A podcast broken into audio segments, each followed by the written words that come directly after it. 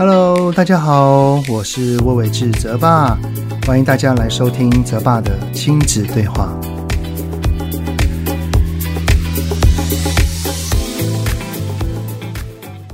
Hello， 你们好，欢迎收听澤爸的亲子对话，我是亲职教育讲师魏瑋志澤爸。如果呢有长期追踪我的粉专或者是有阅读过我的书籍，特别是这一本引导孩子说出内心话的话，应该就可以知道说在亲子的互动当中，我是非常注重对话这件事情的。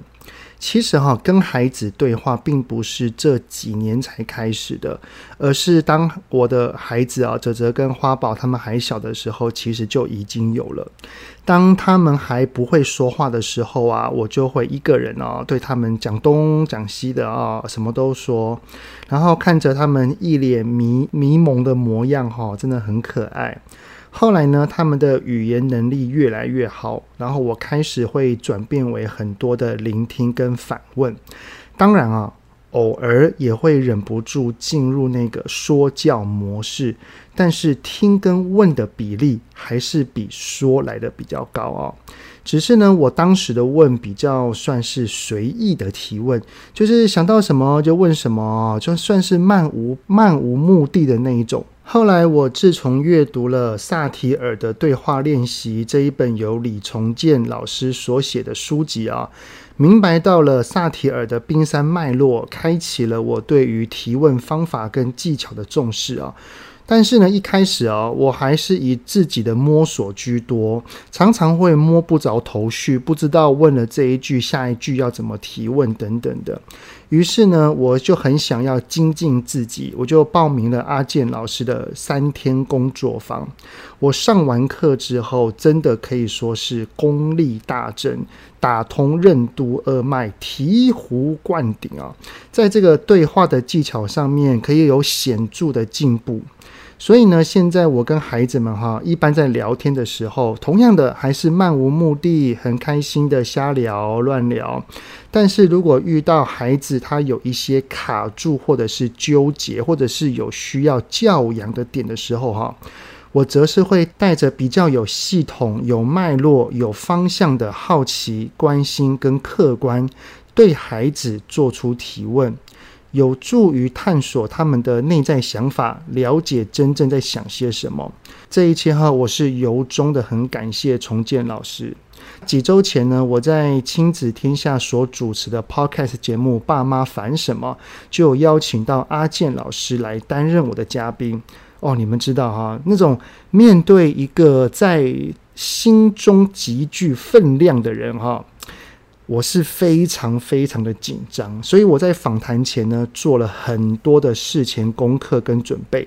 特别是对于阿健老师新出的这一本书《练心》，我跟阿健老师谈论了非常非常多，特别是像是关于我们在孩子年幼时的应对，对于他长大后的心理层面的影响有什么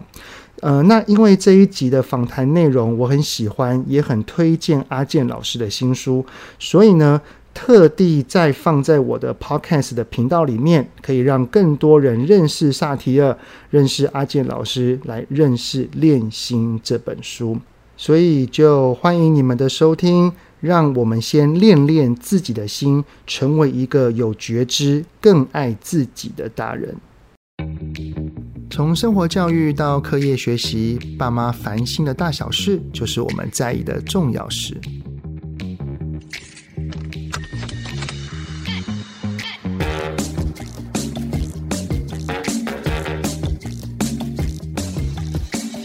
欢迎来到亲子天下的节目《爸妈烦什么》，我是主持人、亲职教育讲师魏瑋志澤爸。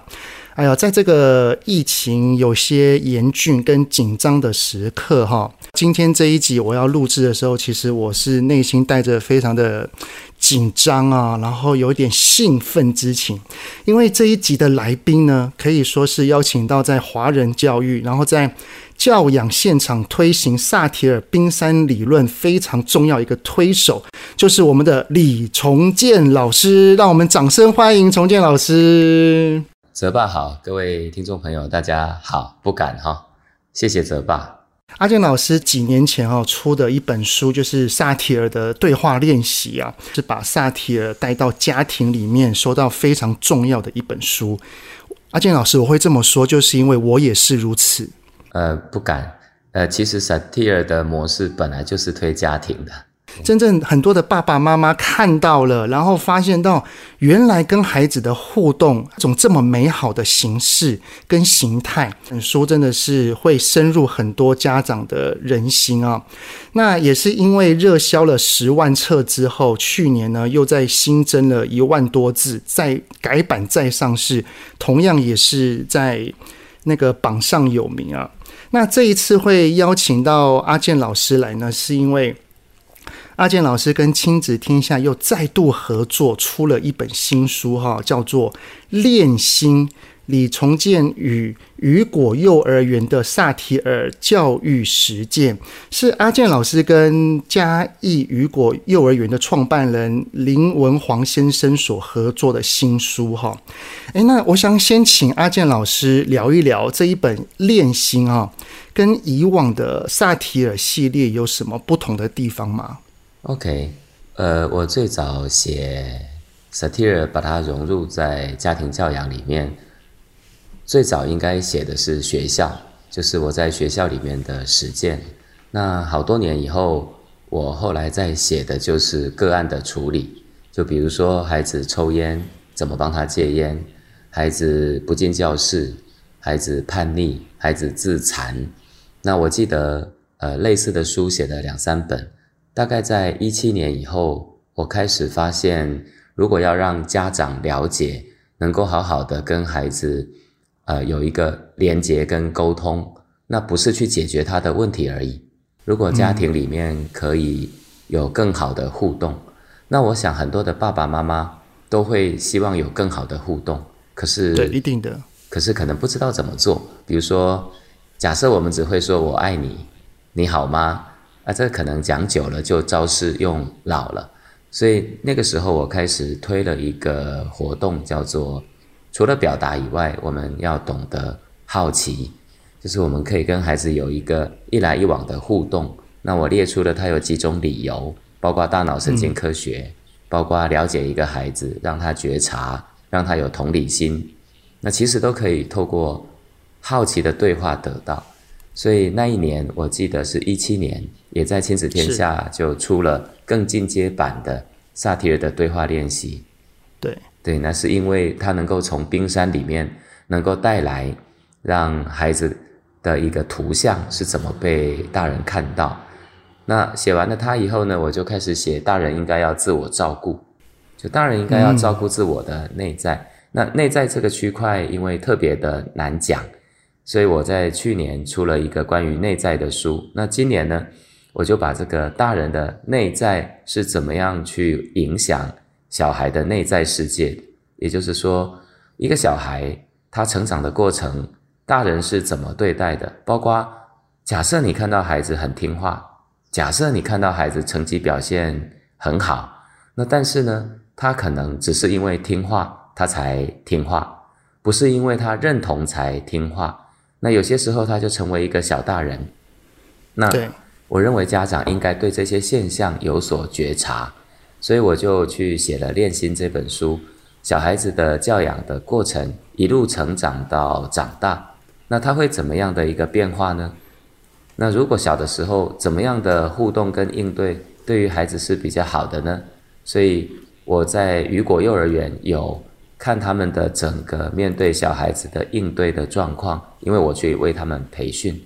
所以当年主要是培训老师吗？对，我培训老师也跟家长演讲。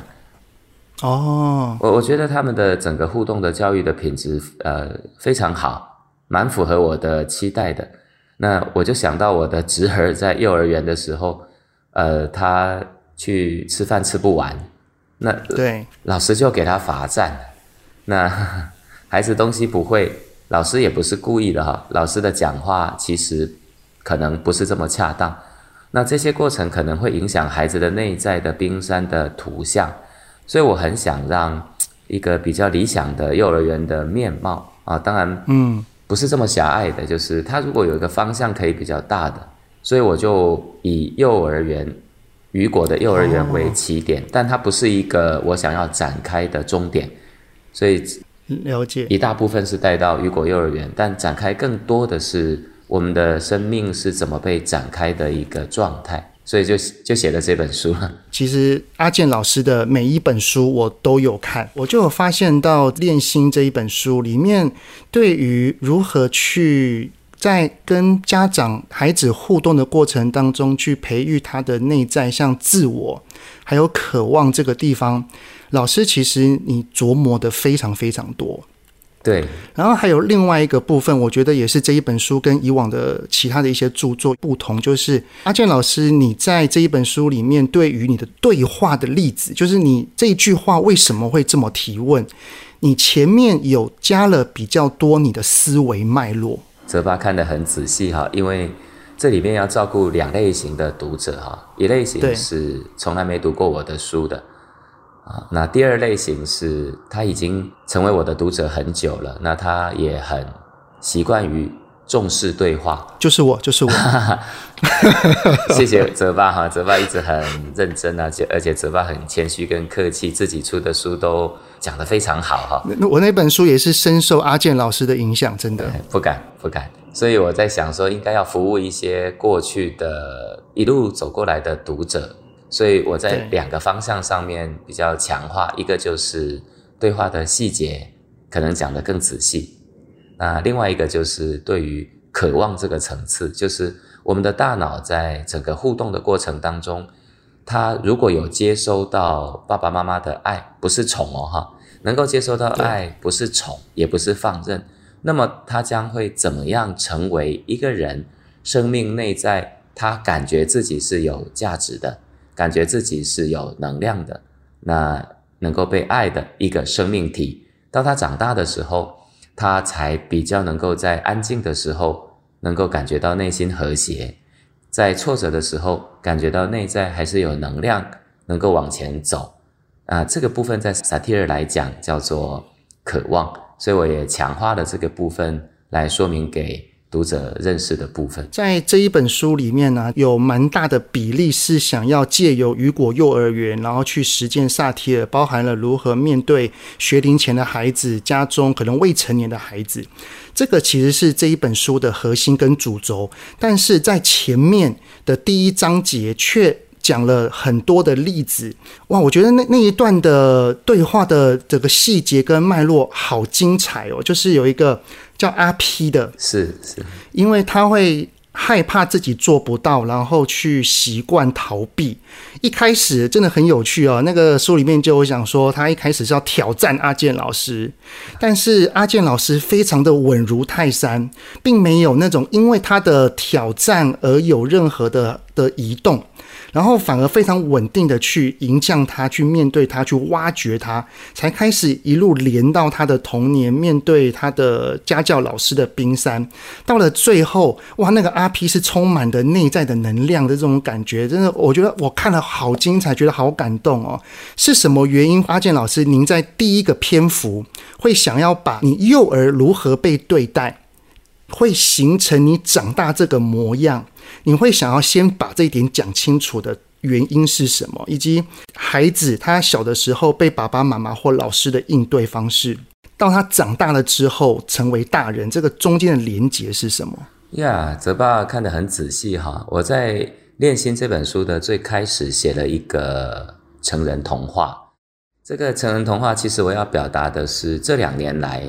因为我把很多的目标放在渴望的层次，就是人的内在里面他如何才能够活得更幸福跟更愉悦啊，比如说我们所有的教养，不管你要不要孩子有成就，或者是你让孩子更快乐，那我们所有的对生命的目标都是希望这个孩子将来能够幸福愉悦。那这2年来，我频繁的听到很多的求助者都是高知识的分子，包括法官，包括医生啊，这些在社会上非常有显达地位的人。那他们的内心在40几岁的时候跟我说，他们很空虚，没有意义。那这个状况呢，对我而言，就是因为在童年的时候，他只是被要求，他被要求要好好的读书，要求发展，那忽略了他的内在的动机跟内在被照顾的一个状态。我的意思是，并不是反对家长去求取好的成绩或者是好的职业，不是这样的，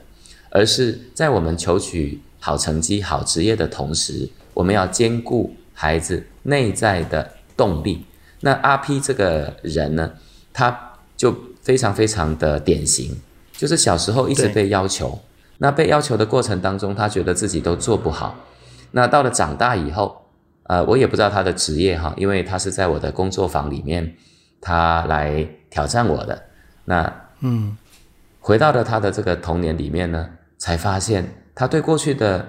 功课啊、老师啊，他有非常大的愤怒跟敌意，所以他的自我其实有很多的彷徨跟不确定感。那发展在他的生命里面呢，他就会经常的感觉到烦躁，常常感觉到恐惧，常常感觉到焦虑。那遇到一个事件呢，比如说这个事件就是他即使来上课，我们布置了一个功课，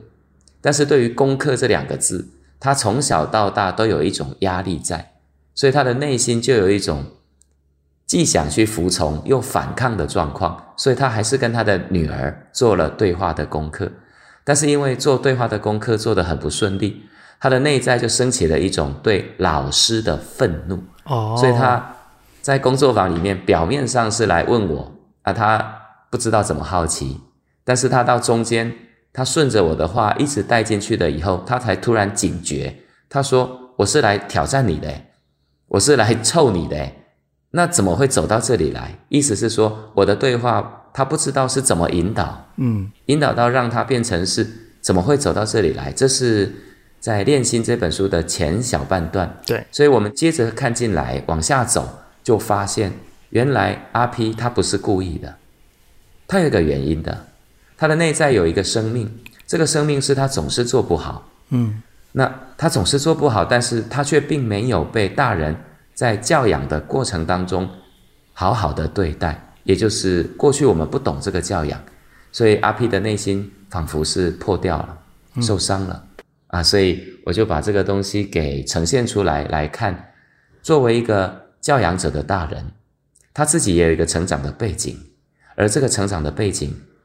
对于教养，对于他自己生命的成长，其实都是非常重要的。所以阿健老师是想要透过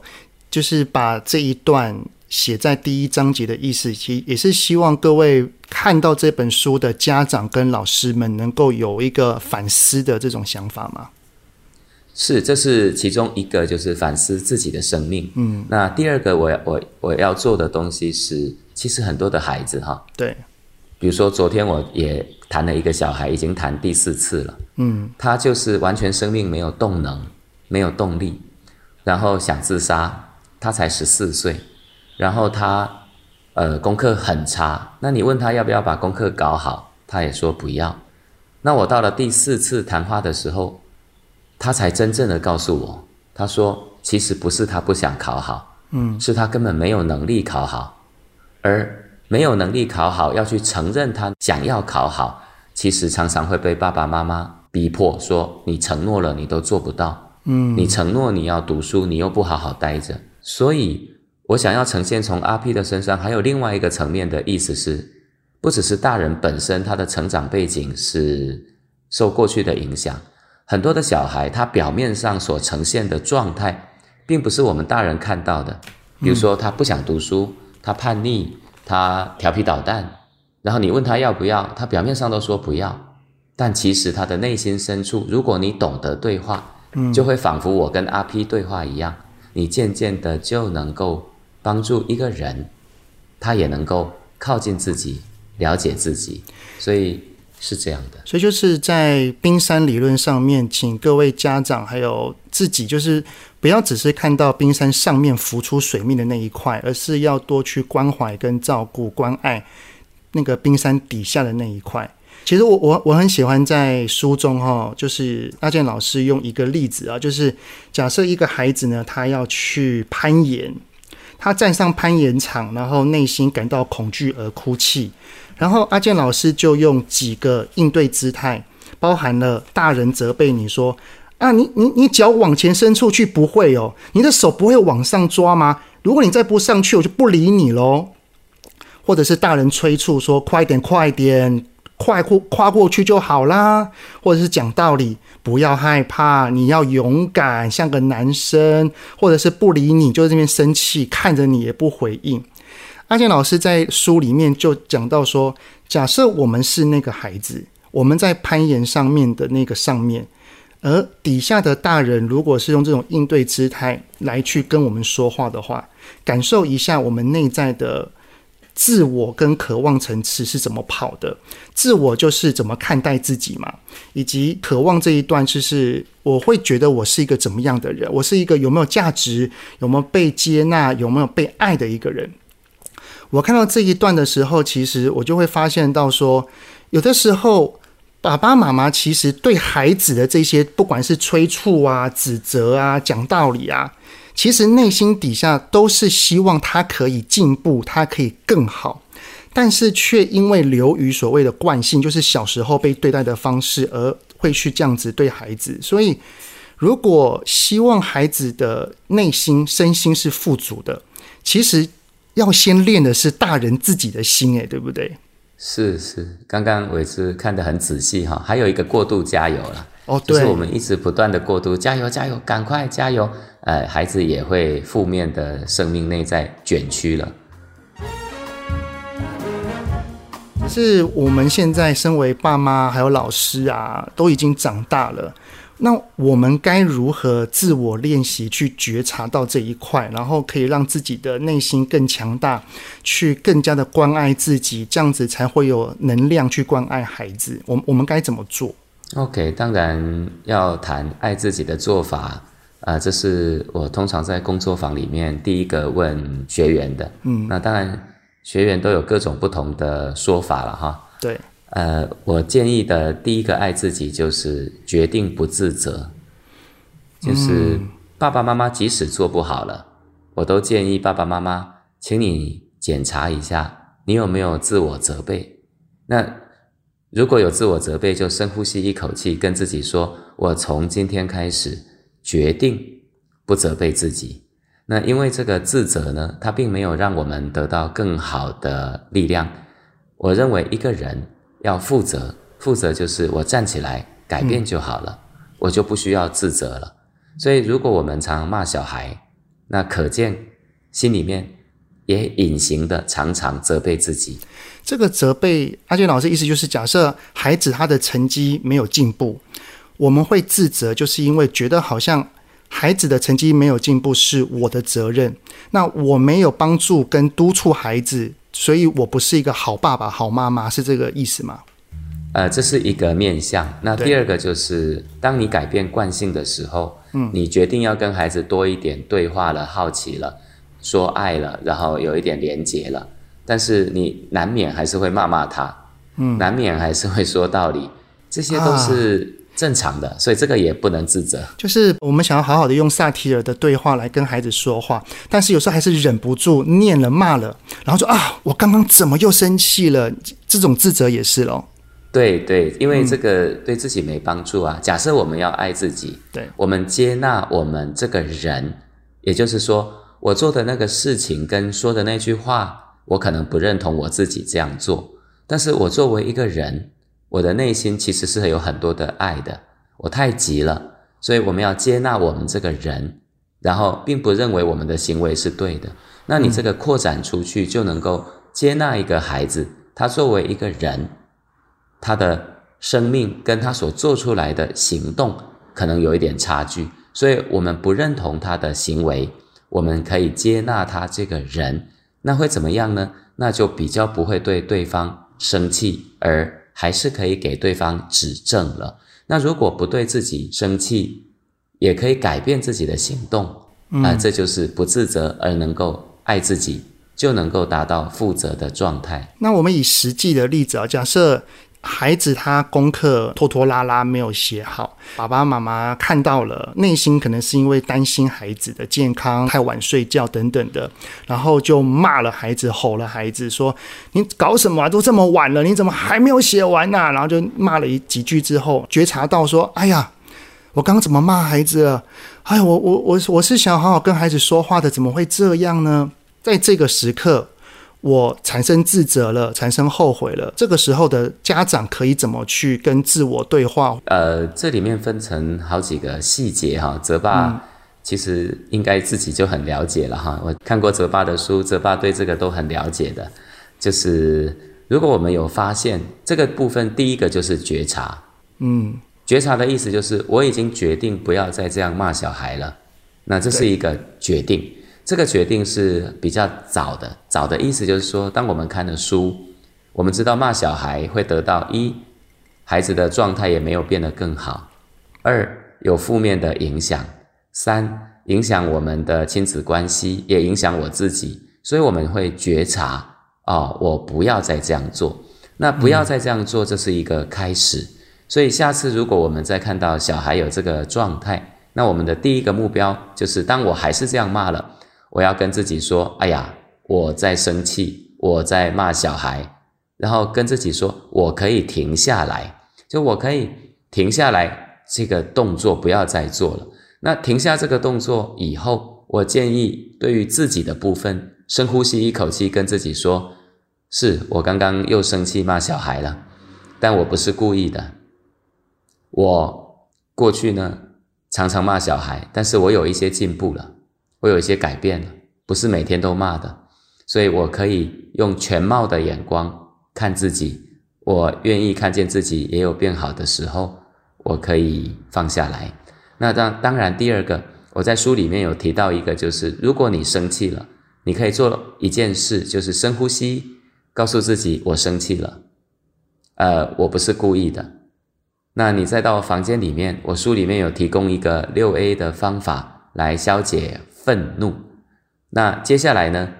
下一步骤是跟孩子，那要怎么办呢？这以后再来跟各位分享，就是我要怎么跟孩子说明他功课没有写完，我怎么样来跟他慢慢的帮助他走向比较好的一个结果呢？这个我们有机会再来谈它。对，这个可能后续这个需要比较多的工作，而且每个孩子的个性跟当下的状况不一样啊。那我们先回到那个刚刚阿健老师所提到的 6A 那个情绪，可不可以请阿健老师把这个 6A 就写在书上面的，可以简单的分享一下？ OK， 这个很有趣哈，就是我们一般对情绪哈，我把它分三个部分哈，三个部分的第一个就是情绪的表达。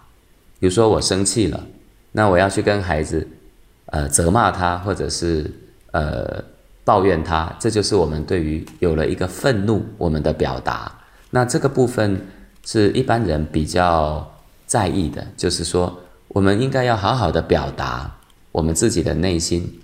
那并不是去伤害对方。所以这里面就带了一个东西，我可以生气，但是我的表达不要伤害对方。那如果伤害对方，对于事情没有任何的补救。那但是一般的人都误解了，也忽略了，就以为说这样子就是不能生气。所以包括小孩子，他有摔东西，他有非常多的这种愤怒的行动，我们大人都是告诉他你不要生气。其实真正的方向不是这样的，是孩子你可以生气，但是你不能乱丢东西。那你当然后面再说一些缘由原因，孩子会比较能够听得进去。那但是我们把握这个东西叫做是可以生气的，但是你不能够乱发脾气。那现在问题就来了，第二个就是生气本身。对，生气是一个情绪。那如果你从小的时候被人家叫不能生气，那么你的内心常常遇到生气的时候，你就会出现一个很烦乱、烦躁，甚至是压抑，甚至是乱发脾气的状态。那如果小时候大人这样跟你说，啊，阿健啊，你在生气啊？你气什么啊？你跟爸爸说，哦，原来你是气那个啊，啊，原来你是气那个啊。那爸爸现在听你说了，你有比较好吗？那我认为刚刚这个简单的语言，应该大部分的人听到有人这样子愿意听，气就会消很多了。所以这个步骤是什么呢？这个步骤就是接纳了、允许了生气，并且能够透过流动，流动就是因为他有叙说，让他的生气不会影响他这个人。好，这就是6A 的有一个很重要的部分，叫做专注的面对情绪。那当然还有第三部分我就不说了。那所以从这个部分我们就带出来，一般的人生气的时候是不觉察的，他只是觉察你怎么可以这样做，却不觉察我的生气在影响我。所以如果我们可以的话，我们能够先透过 aware 就是觉察，跟自己说，我觉察我在生气啊，我承认我生气，就是 acknowledge， 我接纳也我允许自己生气，这就是我们很专注的跟情绪在一起的步骤。那 action 第五个叫 action， 就是转化或行动。那如果有愤怒的人，能够在房间里面能够深呼吸，能够把那个愤怒从鼻腔这样吐出来，对，几个流动以后，愤怒才不会一直停在他的身上。最后一个就是欣赏自己，即使生气了也有觉察，或者谢谢自己没放弃。那这个时候就可以换来5分钟的时间比较平静，去跟孩子做连结。那常常练习，你的内在会变得比较平稳一点点，那就是练习一个过去在生气的状态中没有被好好接纳跟照顾的自己。所以大概是这样。了解。我想要回馈给阿健老师一下，就是我在3年多前有参加阿健老师的工作坊。我记得那个时候阿健老师跟我们介绍的时候只有 3A， 就是前面3个A， 当时还没有这么完整的 6A。 不过在那个时候阿健老师就一直不断的提到要懂得欣赏自己，愿意去改变，也愿意去面对这个自责或挫败的自己。泽爸，我解释一下哈。好，其实我在2012年就已经综合了脑神经科学，做出来了5A 啊，5A、哦。那这个5A是当时没有 allow， 没有允许。那后来呢，发现很多的人去靠近自己的情绪，都有一个偏执，这个偏执就是他只是想要把情绪赶走，对，而不是真的要接纳情绪。所以我后来好长的一段时间就干脆就拿 3A 就好了，就是哦，难怪原来如此。对，就邀请一般的人能够 3A。 那这个 6A 的由来是因为很多的不同的人，你在念到不同的语句的时候会有产生很大的感觉。有的人在承认会有大种感觉，有人在接纳，有人在允许。所以我就把这个一系列的语言念出来，当然它还牵涉到你的大脑不会去想东想西啊，因为你把它念出来了。所以我的 6A 的由来是这样。哦，哇，谢谢那个阿健老师的说明啊。其实阿健老师你刚刚讲的，其实也在书中蛮多会提到，就是说我们必须要让头脑跟我们的内心同频。因为有的时候我们可能会为了求生存，然后用大脑去想东想西，讲了很多东西，但是跟内在的状况是不符合的。那我想要回馈给阿健老师的就是，我就是自从上了阿健老师的工作坊之后，知道这个方法，然后我回到家之后，的确我还是会对孩子生气，只是我在生气的当下以及事后，我就会不断的用这 3A 或者是欣赏自己的观点来去跟自己相处，跟自己的生气、沮丧、自责慢慢的靠近，去接纳它跟包容它。诶，真的很神奇。我对我的孩子大概已经有2年多的时间， 我会生气，但是我已经没有到那种会暴怒或者是吼他们、骂他们，已经完全是零了。就是当我的生气出来之后，我会很快的有这个能力去觉察自己，然后去把我的心情当下去处理好。等我处理好之后，我再去应对我的孩子。所以我想要在这边趁这个机会跟阿健老师回馈一下我的感谢这样子。不敢，谢谢泽爸。因为我自己也是哈，假设我是20几岁当爸，那我的孩子可能会被我揍，会被我责骂。那如果我是30几岁当爸，我应该会很彷徨跟很徘徊，会陷于自责，不要这样骂他。那如果我是40几岁当爸，我可以这么的大方的说，我几乎没有在对小孩有生气的时候了。那因为我自己也带我的侄儿跟侄女，一个礼拜带2天读书写作，那暑假都每天跟他们在一起，那我整个内在的状态呢就变得比较的平稳。那包括小孩，我在书里面有写到小孩吃饭很慢，小孩不睡觉，那其实简单几次你就能够做完成了。那这是我自己的一个进程，也谢谢泽爸刚刚这样的分享。我觉得每一个人我们都很希望达到那个理想中的自己，但是其实那个就像爬山一样，它是一步一步透过觉察，透过觉知，透过改变，再透过欣赏，然后慢慢达到那个成果的哦。好，那最后我想要来出个状况题给阿健老师是就是呢，现在面对那个疫情的紧张然后我们家中有上有老下有小，我们身为那个3明治父母，我们会担心孩子可能会确诊，然后又要面对家中的长辈，然后有的时候我们自己一点喉咙痒然后就会疑神疑鬼焦虑。所以如果我们的担心其实面对自己的不安，就可以运用那个 6A 的整个步骤让自己的心情安定嘛。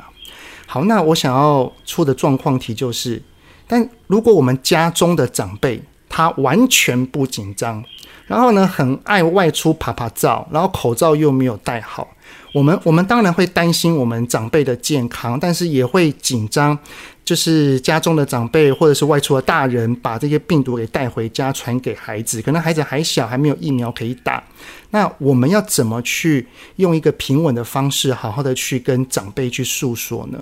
？OK， 这个泽爸讲这个是非常现实的问题啦就是当然面对这种处境，我们有100种选择，100种，比如说把你的小孩照顾好，把你的小孩搬到别的地方住，比如说楼上楼下怎么分开，我随意乱讲这都是选择。那如果说像泽爸刚刚说的这个案例，如果老人家他要是要怎么跟他说，第一个我邀请所有的3明治的父母第一个，我邀请你，你要看清楚现在疫情的本质。当然我这样的说法不见得每个人都同意。第一个就是我们看所有的疫情里面的中重症的，大概都是可能有身体有一些疾病的，或者是有病史的，或者是他没有打疫苗的的状况下面比较会这样子。那对还是会焦虑，但是是不是问自己，这个焦虑是不是可以缩小到一个相对的位置，它不会这么大的影响我，也就是说我的焦虑是不是过度了，这是第一个。那如果我能够把我的焦虑稍微缩小一点点，它只是时不时冒出来，那我懂得用 6A 来面对它以后，第二个面对老人家的行为我建议第一个你要先接纳，就接纳爸爸妈妈他们是没有觉知的，他们不懂这个状态，不知道的。那如果我接纳了这个状态，那么我就会跟小朋友多说一点点，跟爷爷奶奶在一起还是要小心一点点，爷爷奶奶比较天真，他们没有做好这个准备。那这个接纳进来了，你就不会这么多生气了。那第三个就是运用对话，去跟爸爸妈妈谈什么呢？谈你这样出去可以吗？我会很关心你的身体的健康。你可以把一些老人家疫情的数据拿给爸爸妈妈看，说这个数据老年人占大多数，所以出去你会不会去保护自己呢？那爸爸妈妈的内心听到你讲这些话，你如果是接纳的，他就会还好一点点。那所以你还可以照顾他，爸爸我这样说你会不会觉得很烦啊？你会不会觉得很不舒服？那怎么办？我希望你出去的时候要戴口罩你要做些什么？那你这样子可以吗？好，你可以把这个完整的讯息表达给老人家听。那当然牵涉到这一关，它都是非常讲究从内在发展出外在的技巧，一般的人要去做得很好不容易，有难度哦，有难度是。大概是这样。其实我们面对我们最爱的家人哈，有的时候内心可能会因为希望他好，所以我们的那种烦躁感跟焦虑感就会起来，然后就不知不觉的对我们周边最爱的人，包含了爸妈，包含了夫妻，然后也包含了孩子啊，可能会用一些指责啊等等的那些4个萨提尔的应对姿态。所以其实我们今天所要重点讲的就是我们要先好好的关照自己，好好的去安顿自己的内在。那我们的孩子在我们身旁，他也会感受到我们的温度，我们的爱跟关怀，还有包容接纳。那我们的孩子长大了之后，其实父母对他的负面影响就会变小，正面影响才会越来越丰足，在他的内在的力量才会越来越强大。好，非常感谢今天那个阿健老师受我们的邀约哈，也再次告诉各位听友们，我们的阿健老师又出了一本非常非常棒的新书，叫做《恋心：李崇建与雨果幼儿园的萨提尔的教育实践》，里面包含了大人自己面对就是习惯逃避的大人，内心匮乏的大人，还有过度努力的大人，阿健老师都有非常非常详细的对话引导，知道我们如何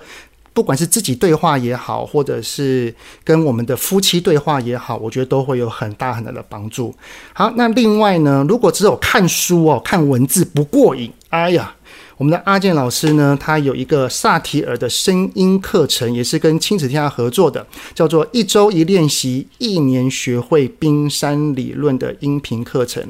你看我们今天这一集的 podcast 呢，有没有发现到只要听到阿健老师的说话，我们的内心就自在，就安顿了。所以呢，我们可以去参考啊这个音频的课程，一次只要20分钟，1周1次，就可能以慢慢的更加的去认识萨提尔。书跟声音课程的连结呢，都会放在资讯栏里，有兴趣的家长们呢，都欢迎可以去参考。好，那我们再次感谢阿健老师，谢谢。